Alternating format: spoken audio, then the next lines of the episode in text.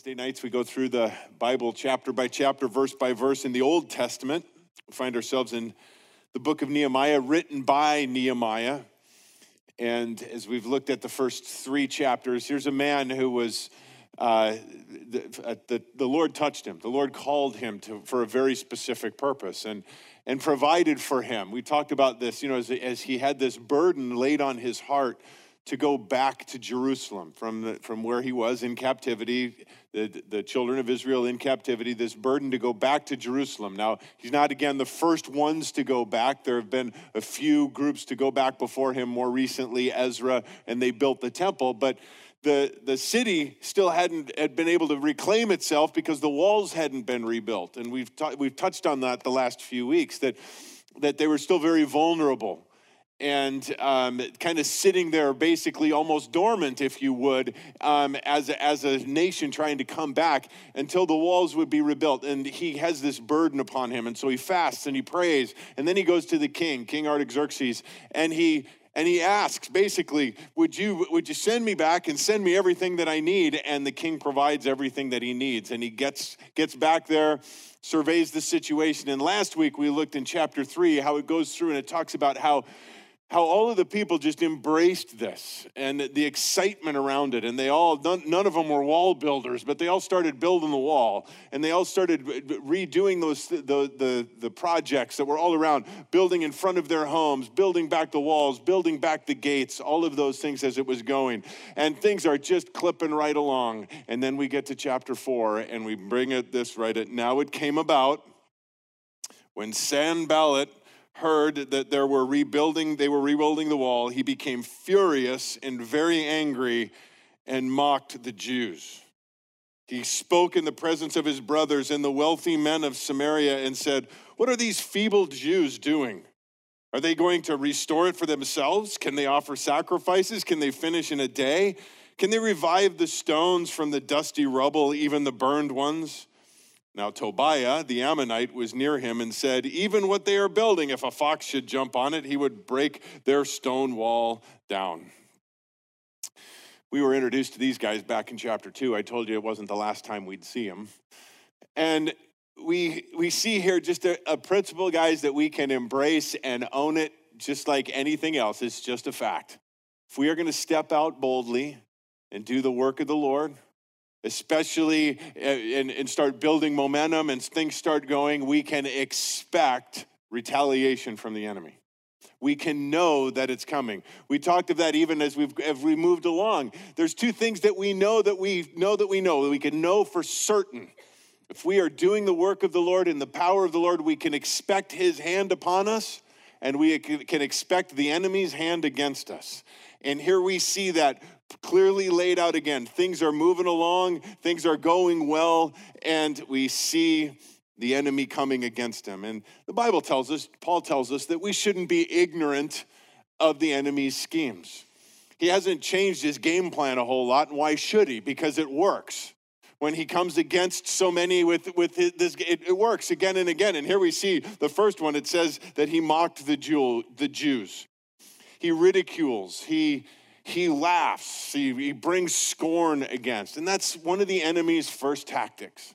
Whenever we step out, whenever we step out in faith, again, the Lord calling us to do things, impossible things in our own. And we understand that as we step out to do that. Rebuilding this wall, was an, an impossible task, really, when you looked at it, hugely insurmountable based on it. That's why it sat undone for so long. And you notice the enemy didn't have any problem as long as the wall stayed in, in shambles and the, the wall was a wreck and nobody started. But once they started working, then the enemy stepped up.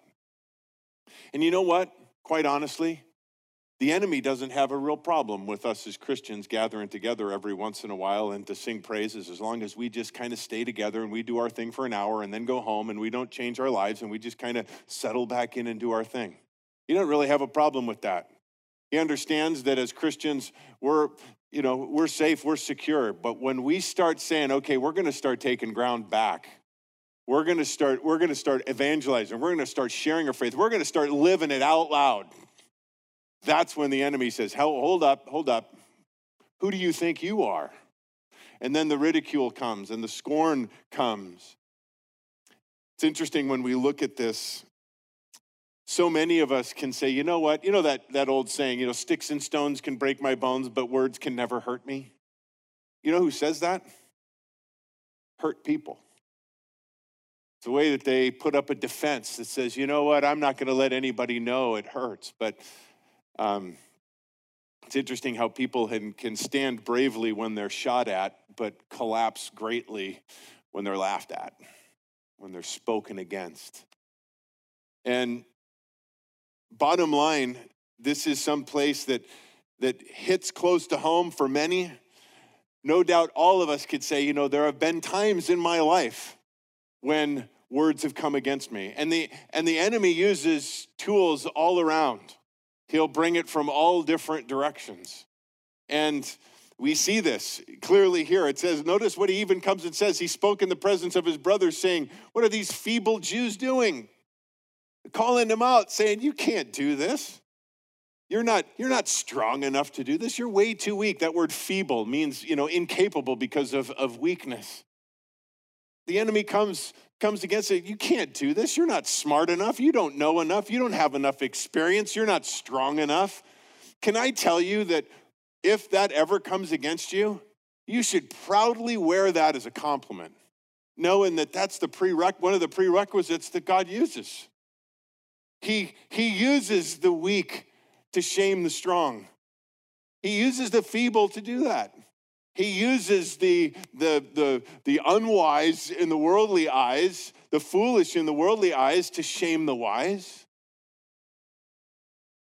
Paul writes in, in 2 Corinthians, he says in chapter 4, but we have this treasure in earthen vessels so that the surpassing greatness of the power will be of God and not of ourselves. In earthen vessels, in, in clay jars. God put this treasure in clay jars. He didn't put them in, in iron, iron vessels, in clay vessels, weak, vulnerable. We are afflicted in every way, but not crushed perplexed but not despairing, persecuted but not forsaken, struck down but not destroyed, always carrying about in the body the dying of Jesus, so that the life of Jesus may also be manifest in our bodies. He says later on in, in chapter 12, because of the surpassing greatness of the revelation, for this reason, to keep me from exalting myself, there was given to me a thorn in the flesh a messenger of Satan to torment me, to keep me from exalting myself. Concerning this, I implored the Lord three times that it might leave me.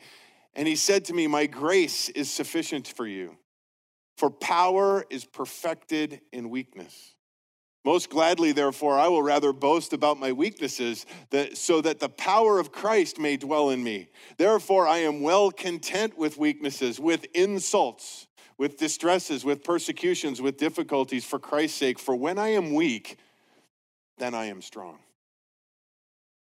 We don't know what the thorn in the flesh for Paul was. There's a whole lot of speculation, but if you read down through that, he says insults is part of that, part of the things that he faced regularly. And and I know insults hurt. They do. But when we looked at that earlier, we just said, you know, that perplexed but not crushed. They hurt, but they can't crush us as Christians. And we need to have, there's, there's a, a, saying that's gone around for a while as Christians, and we get into this work, we need to have the heart of a dove, but the skin of a rhinoceros when you're in ministry. Because again, the enemy knows. The enemy knows it hurts, and the enemy knows it is an effective tool. That's again why he keeps on bringing it. But can I just again challenge you that if people say things against you, people ridicule you, people mock you, people cut you down, take that as a compliment. If people say tell you that you're you're not smart enough to do this, you're not strong enough to do this, embrace that as a fact because you're not. But in your weakness, God's strength comes through. And in that weakness, we in, in his strength, we're strong. Identifying again that that it, it, that what they're saying is true in and of ourselves. If we can do what it is that we're trying to do in our own strength, it's not of God. Can I just tell you that? That's not God's call for you. God has something way bigger for you. Something that you can't accomplish on your own.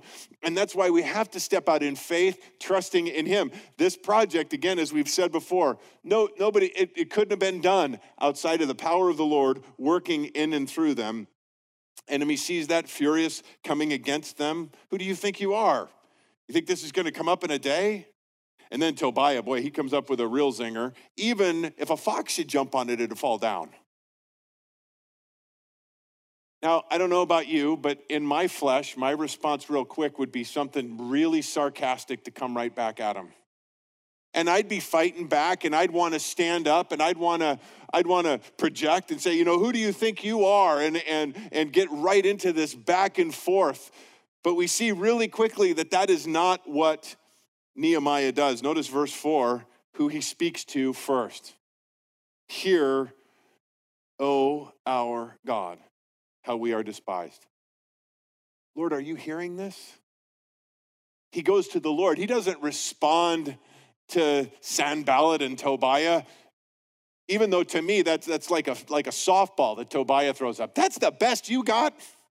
And to go back after that, but again, that's what the enemy wants is for us to take our eyes off of the work at hand and to focus on that and to get out of out of sorts.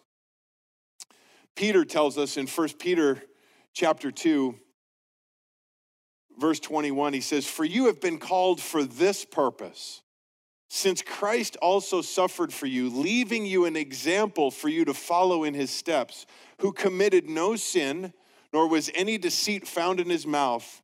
And while being reviled note this he did not revile in return. While suffering he uttered no threats but kept entrusting himself to him who judges righteously. The Lord Jesus, no sin. He had all everything at his disposal, but it said he did not return fire. He did not fire back. It says, but he kept entrusting himself to the one who judges righteously. And isn't that what what we want in a situation like that. Lord, I, I, want it all to work out. I want, I want justice to be done. Okay, I'm going to trust you to take care of that, and I'm going to get back to work. Nehemiah asked God to fight the battle because God gave him a different job to do. And when we get caught up in those types of things, it so easily derails us. And we're going to see as we get a little bit further along, it almost worked. It almost worked to get them sidetracked, get them completely off of the task that God set for them. Let, us take a moment, though, and look at his prayer because it's a rather interesting one, and I have some thoughts on it. Hear, O God, how we are despised. Return their reproach on their own heads and give them up for plunder in a land of captivity. Do not forgive their iniquity and let not their sin be blotted out before you, for they have demoralized the builders. Hmm. It doesn't say, God forgive them, for they don't know what they're doing. It doesn't, he doesn't say, Lord, I know I'm supposed to love my enemies, and it's really hard, so help me with that. It almost reminds me of a couple of prayers that we see David writing in the Psalms Lord, break their arm, kick their teeth in. So, are you telling me, Pastor Brett, it's okay to pray like that? You want to, don't you? Confession time, there's times when I do. And let me just say that God knows our hearts, and God knows that there's times when we when we need to when we need to just kind of blow off some steam. You do that privately, alone, in your prayer closet. You do not do that in a prayer meeting. You don't do that on the phone with somebody else.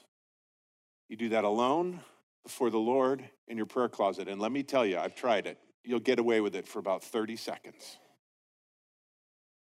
Because then again, the grace of God that He's extended to us starts flooding over you. And you get, and you get to that point where it's like, okay, Lord, I've, I've, I've got it out of my system. I, I, I find it interesting when we when you read this prayer because it doesn't it doesn't speak anything about the Lord's response. but I, I think if we jump ahead real quickly, if you look at verse 20, when he addresses the people again, notice he says, Our God will fight for us. I think that through the process, and again, I'm, I'm interjecting here, it doesn't tell us that, but I think through the process, Nehemiah came to that point too, where it was like, okay, Lord, I got that off my chest. Now I'm going to leave it to you, the one who judges righteously. I'm going to let you handle it from here. I have work to do. I got to build the wall. Um, you didn't ask for my, my input anyway as to how to deal with this situation. So I'm just going to leave it in your hands and move forward here. I'm going to entrust it to the one who judges righteously. I find it interesting that after this prayer, Lord, turn it back on them, do that type of thing. God doesn't. The attacks keep coming because God's not done doing what God's doing. Again, we talked of this on, on Sunday suffering that comes the things that the Lord allows to come into our lives. There's the reality of suffering. There is the reality of these things that happen in our lives. But knowing that the Lord is walking through it all with us. And because of that, there is restrictions on the suffering, and there's a reason behind it, and there's the results that come to us through it. And we'll see as we move move through the, the subsequent chapters as we move forward through this. This this they don't go away. They keep coming back. But God keeps showing himself stronger and stronger. And Nehemiah and the people gain more the strength of the Lord and continue to work and to continue to follow after. And the wall gets built. And again, I remind you 52 days. It sat torn down for decades. And nobody did it. They got to it, they got to the work. Even through all of this, 52 days, the wall gets built. You want to silence the enemies? You want to silence the critics? You want to silence those that come? Pray and get back to work. Their whole goal is to get you to stop working. So if they get you to back away from the work and, and get, fr- however that works, they've succeeded. And then also understand, though, as we move on to the next part here, verse six, so we built the wall. They got right back to it. He says this quick little prayer Lord, I am frustrated with this. They're coming against us praise. So we built the wall. The whole wall was joined together to half its height, for the people had a mind to work, literally a heart to work. God answered the prayer in the actions of the people. They, they, they doubled down, if you would, and built the wall to half its height. Now, because of that, we see the enemy. Now he even gets more upset and goes get some more, some more friends. Now then, now when Sanballat, Tobiah, the Arabs, the Ammonites, and the Ashdodites heard that the repair on the walls of Jerusalem went on, and that the breaches began to be closed, they were now, note, very angry. All of them conspired together to come and fight against Jerusalem and to cause a disturbance in it. They see that the work continues to go on, and again, they become even more upset when we look at the, the outline of what is talked about here, or the, the groups that are mentioned here, Sanballat, we know that he comes from north, up in the area of Samaria to the north. Uh, Tobiah, the Arabs, they, they're not, they're, that, the Arab, they're not Saudi Arabia, but the Arabs that we know that they're referring to there were from the south of Jerusalem. The Ammonites, located to the east, and the Ashdodites, that's in Philistine country, the west, up close uh, to the sea there. So they are completely now enemies all around them. Not only did they not go away, not only did God not grant that, it looks like now they've, they've multiplied in number. And I also see that too. It says they conspired together to come against the work of God. And isn't it a shame how God's people just struggle to work together for his purposes, that the enemies of God seem to come together united against his purposes.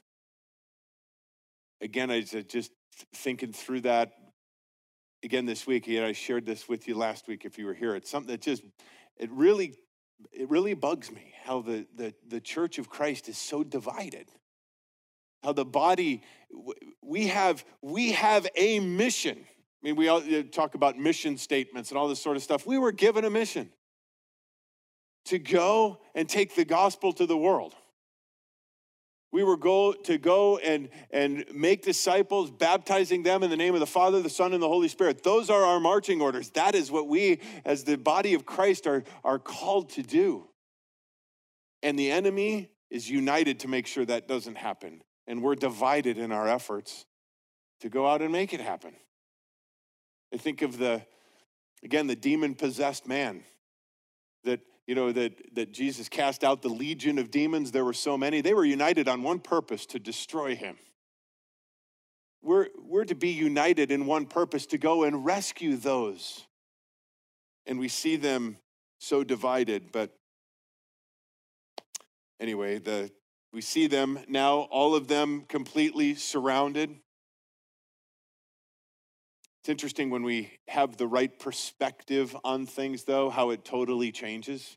Could totally be freaked out, and we're going to see that it has that effect on some. Nehemiah doesn't seem shaken by any of this, though, as he continues to move through. It's all a matter of perspective.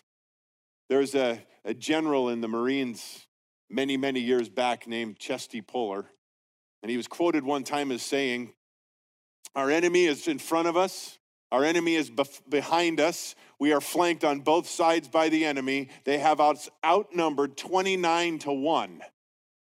They can't get away from us now. Interesting at the perspective. And they're surrounded. But as we continue to move through this again with that, that idea in mind as to what our mission is, to go and, and reach the world with the gospel, we have to be careful that we don't misidentify the enemy. The enemy isn't the individual that may be coming against us. The enemy is the, indi- the one who has control of the individual who is coming against. We need to understand that this is a war and they're prisoners of war. And our role, our job is to get behind the enemy lines and to rescue those that are deceived, that don't understand. Paul writes in Ephesians chapter 6 in this battle that we're in he says finally be strong in the lord. Ephesians chapter 6 beginning in verse 10 be strong in the lord and in the strength of his might. Put on the full armor of god so that you will be able to stand firm against the schemes of the devil for our struggle is not against flesh and blood, but against the rulers, against the powers, against the world forces of this darkness, against the spiritual forces of wickedness in the heavenly places. This is not a physical battle, this is a spiritual battle. The same is true back then. Sanballat, Tobiah, yes, the enemy was controlling them, but it was a spiritual battle. The enemy was the enemy had no problem with the Jews just hanging out in the city. But once they started fortifying the walls and once they started staking their claim again, the enemy then came against them. Therefore, Paul continues, take up the full armor of God so that you'll be able to resist in the evil day, and having done everything, stand firm. Stand firm, therefore, having girded your loins with truth, having put on the breastplate of righteousness, having shod your feet with the preparation of the gospel of peace. In addition to all, taking up the shield of faith, with which you will be able to extinguish all the flaming arrows of the evil one. The shield of faith. All of those fiery darts that come, extinguished again with the shield of faith we walk by faith in this in this walk that we're in in this battle as we move forward walking by faith our eyes need to change how we look at things walking by faith Take the helmet of salvation, the sword of the Spirit, which is the word of God, and with all prayer and petition, pray at all times in the Spirit. Armed with the word of God, prayer. The enemy often uses confusion to try to to ruin the work, to try to get involved in there. And again, putting up these different things instead of walking by what we see around us, walking by faith. Total change of perspective. Notice again, verse 9, but we prayed. But we prayed. They doubled down in their efforts, but we prayed to our God. And because of them, we set up a guard against them day and night. Notice prayer followed by action, prayer followed by by getting involved, doing something about it, he realized that, that it was being cranked up. what they were they were coming and speaking and doing. So they were praying, but they also set up a guard against, notice, day and night, no let up, no time off. Peter says, Be sober, be alert. Your adversary, the devil, prowls around like a roaring lion, seeking whom he may devour, but resist him, firm in the faith. James says, When we resist him, he will flee from us. And so we need to be praying, yes, but we need to be active and moving too. So often we can get stuck in one, one a ditch on the other side of the road. I am so thankful, so grateful for people that when, when things, things happen, things come up, difficulties arise, the first thing they say is, let's pray. Let's pray. And I'm so thankful for those people in my life, prayer warriors in my life. But there are also those who they get stuck there and they pray and they say, and what, what, what's, what, are you, what are you supposed to do? Well, I'm, I'm, I'm still praying. I'm praying. I'm praying. Hey, that's great. Don't stop praying, but get to work, get to action too. If you're, if you're unemployed, pray. Lord, what would you have me do? But get out and look for a job too. Get out there and, and, and do those things together. And in this action, praying, setting up a guard, and moving forward. Verse 10, we see this as it continues. There's, there, we see mockery, ridicule, we see intimidation as they, as they conspire together, but then we see here even discouragement leading to even complaining. Verse 10 Thus in Judah it was said, The strength of the burden bearers is failing, yet there is much rubbish, and we ourselves are unable to rebuild the wall. I don't know how far we are into this, but remember 52 days total. So we're a couple of weeks in and the wall's half built. And yet, though, the ridicule that comes from the enemy as they conspire and there's more around there, the response goes to, man, I'm tired.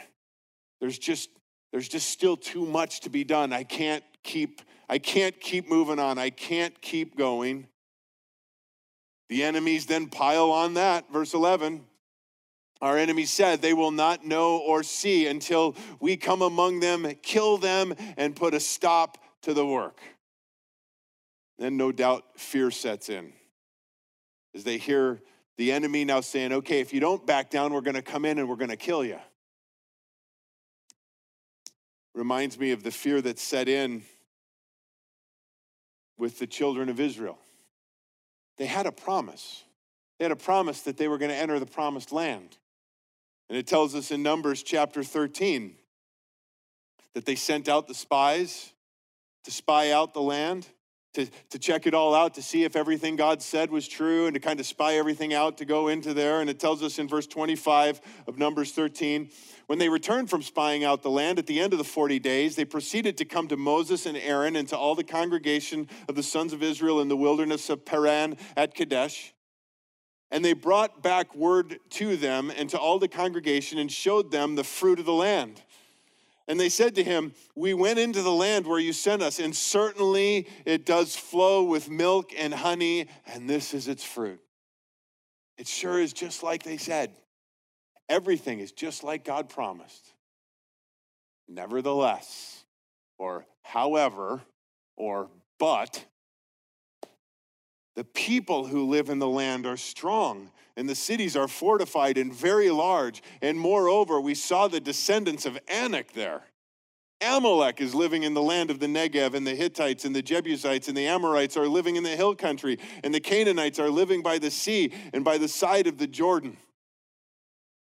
Yeah, it's what God said, but there's all of these giants in the land and, and all of this other kind of stuff. And yeah, the wall's half built, but they're ridiculing us and they're saying these things against us, and I'm tired and I, I can't keep going.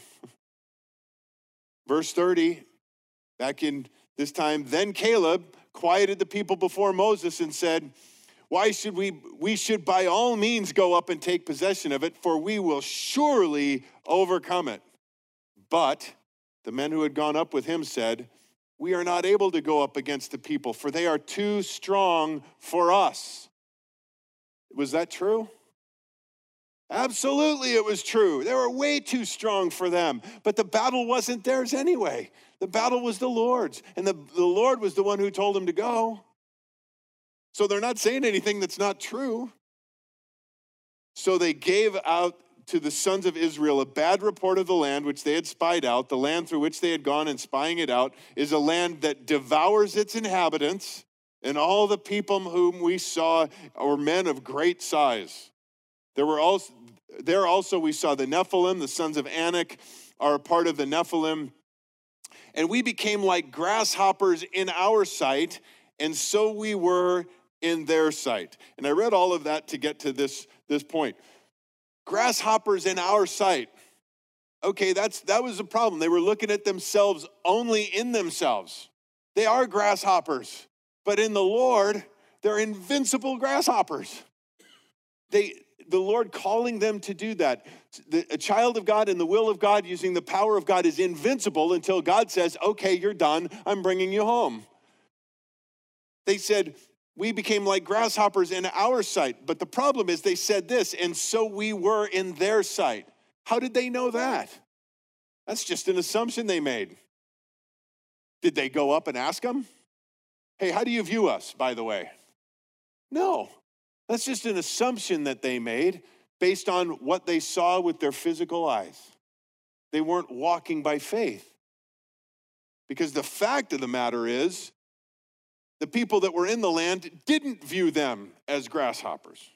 As a matter of fact, in Joshua chapter 2, when they finally do get into the promised land, this is how they viewed them. It says, this Rahab, when they enter Jericho, Rahab the harlot, they're meeting the spies. It says, Now before uh, they lay down, she, she said to them, I know that the Lord has given you the land. I know it.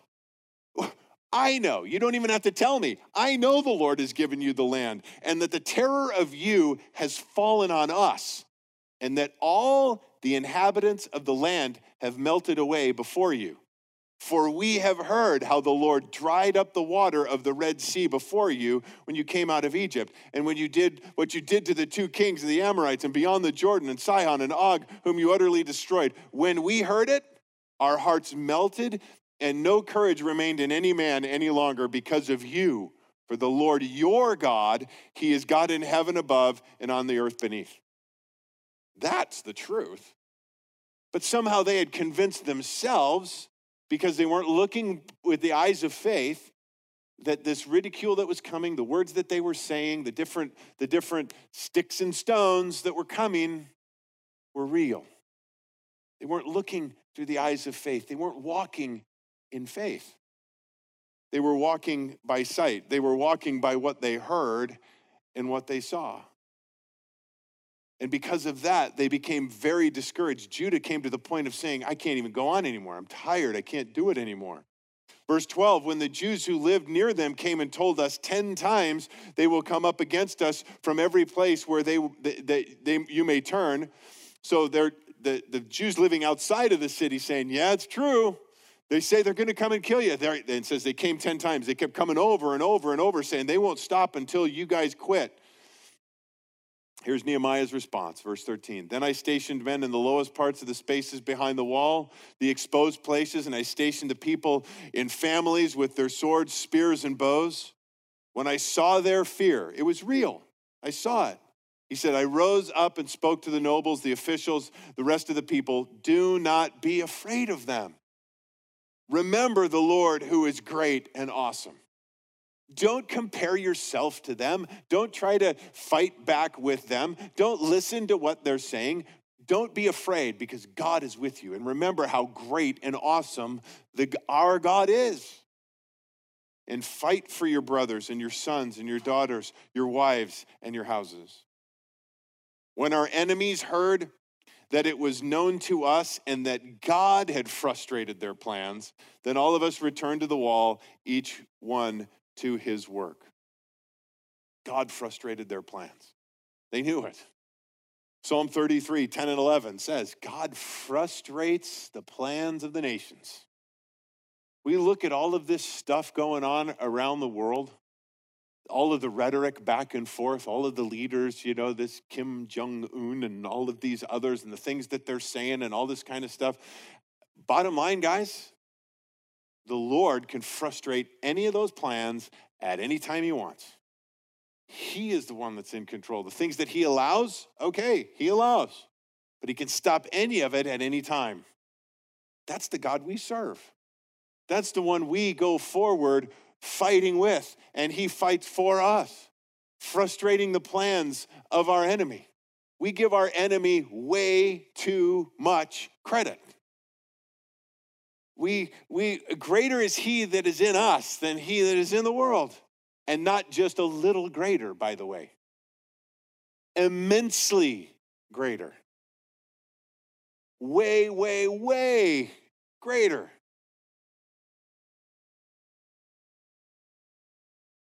Frustrating their plans. I do find it interesting, again, even in verse 15, that they don't run away. God doesn't send them away, frustrates their plans. They're going to keep coming back, going to keep, keep working on and, and developing and even strengthening Nehemiah and the people more and more.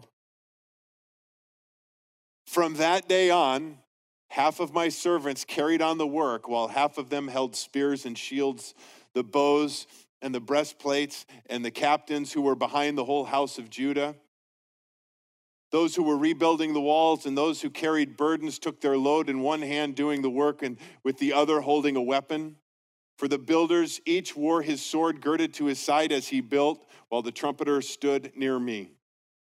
I said to the nobles, the officials, the rest of the people, the work is great and extensive, and we are separated on the wall far from one another. So he lays out this plan. Here's what we're going to do going forward. The enemy's real. The enemy's coming against us. The enemy's continuing, going to go back and regroup. We're expecting them to come. We need to be prepared if they come again. So here's what we're going to do. And he lays out this plan. Now, was that trusting in divine protection? Or was that human ingenuity stepping in? Or was it a combination of both? I look at it as sanctified common sense.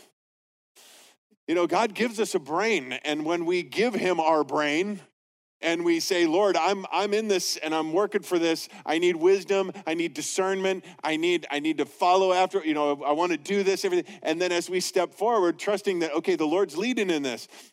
Common sense. There's an army out there and they have weapons. Not a problem for us to carry weapons while we work. Doesn't mean I'm not trusting the Lord. It just means that, that we're, we're using some common sense. I've said it, I've said it before a few times. I am really, really happy that on any given any given time, including this right now, and I I don't know who they are, I don't need to know who they are, but that there are people in this fellowship now and on Sundays and everything like that that love me, that love my wife, that love my family, that love every single one of you, and that are carrying guns.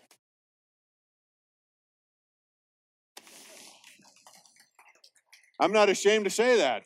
You know, I, does that mean we don't trust the Lord? No, that's sanctified common sense. Anyway, I'm sure I'll get an email. Send it to jeff at ccsurprise.org.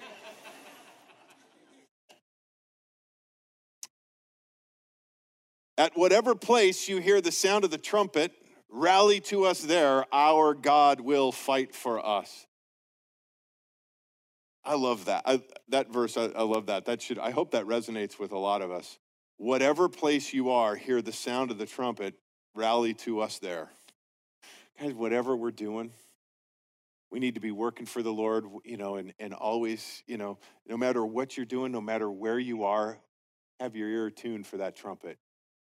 And when we hear it, guess what? We're going to rally together. You don't know what I'm talking about.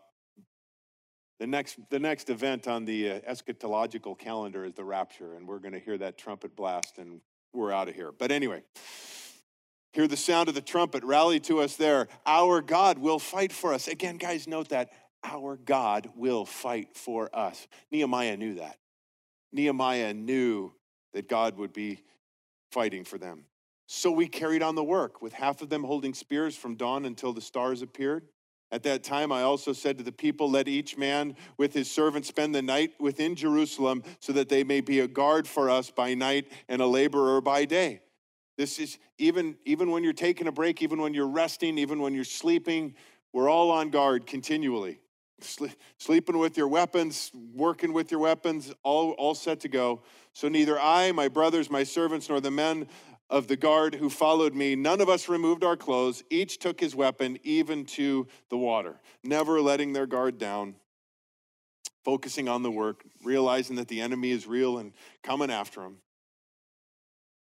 The bottom line, I guess, just to tie this together here in just a couple minutes, guys, every step we take, everything that we go through, the work that we do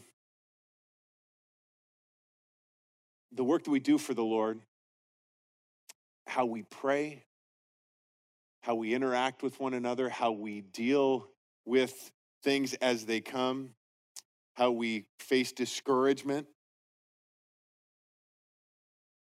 It's, it's all a matter of what lens we're looking through. Are we looking through the lens of faith, trusting in the Lord? Or are we looking at through the lens of discouragement, through, through the, the lens of, of our, our feelings and emotions? Because they're real. I, I totally understand that. Totally understand that. I, I feel it myself. Discouragement when it comes. The enemy, you got, you, you, you got to believe me. The enemy brings that to me a hundred times a week discouragement and, and doubt and, and all of those things. But I have to look again through the eyes of faith. It says, Lord, you're the one who called me here. This wasn't my idea. And, and same thing with Nehemiah. It wasn't his idea. The Lord placed this burden on his heart. The Lord was the one who moved through this. And, and so continuing to, to walk forward that faith believes God. Discouragement believes the world. Discouragement believes the enemy. And we're called again to walk by faith. Hebrews chapter 10, leading into the Hebrews 11, which is the, the hall of faith. It says, For you have need of endurance, so that when you have done the will of God, you may receive what is promised. For yet in a very little while he is coming. He who is coming will come and will not delay. There it is again. It's happening, guys, very soon. But verse 38 But my righteous one shall live by faith. And if he shrinks back, my soul has no pleasure in him. But we are not of those who shrink back to destruction, but to those who have faith to the persevering of the soul. And chapter 11 begins now faith is the assurance of things hoped for, the conviction of things not seen. For by it men of old gained approval. One of my favorite trivia, Bible trivia questions is who's the first person mentioned in Hebrews chapter 11 in the Hall of Faith? And we could spend a few minutes and have you guess, and most people will guess, you know, Noah or Abraham or Enoch, and if they, and maybe Abel. But bottom line is, verse 3 tells us the first people mentioned in the Hall of Faith, by faith we understand that the worlds were prepared by the word of God, so that what is seen was not made out of things which are visible. By faith, we believe that. By faith, we move forward. By faith, we believe that everything that we see around us was made from nothing. God spoke it into existence from nothing. We believe that by faith. Faith is the assurance of things hoped for, the conviction of things not seen. And I've heard it said that a man of faith sees the invisible, hears the inaudible, believes the incredible, therefore can do the impossible. It's by faith. And we'll move into chapter five next week, but just want to speak to anybody here tonight who is discouraged, who has come up against it the enemy you've believed the lie, you've believed it, or you've gotten caught up in it. You've been, you've, you've, you've been taken out by it. I want to encourage you tonight. The enemy wants, that's where the enemy wants you. The enemy wants you ineffective. The Lord wants you to look to him, to trust him, and he wants you back in the battle. He wants you back in, in the fight. He has work for you to do. And again, we got to know, just like we talked on Sunday, it's going to keep coming. It's going to keep coming. And we have to we have to recognize that. Why should we be surprised, like we talked about uh, on, on Sunday? Why why should we be surprised as these these things come against us? As some strange thing that was happening. We need to know it's going to happen. It's going to come. But by the power of the Lord, and we move forward in the strength of His might, He can accomplish great things in and through us. So pray and get back to work. All right, let's pray. Lord Jesus, thank you again for your word. We thank you for the calling that you've placed upon us. We know as your children, Lord, that you have work for us to do. We know that's a, we know that we still have work to do because we're still breathing. We're still here. And until you call us home, Lord, we need to be about your business. But Lord, the reality is words do hurt. Especially when they come from those close by, especially when it's quote unquote friendly fire. And Lord, our prayer tonight is for anybody who is hurting from those things. Lord, we know that you understand that, and you're the God of all comfort. So would you comfort those hurts? Lord, we need to understand that that's, that's a part of being in the battle. The battle is real, the scars are real, but our victory is certain. And so, Lord, I, my prayer tonight is for anybody here tonight who is struggling through hurt, through discouragement, through disappointment, through intimidation. Anybody who is tired and has felt like giving up. That you would simply trust your God tonight. Put it back into his hands completely. He wants to heal you, he wants to restore you,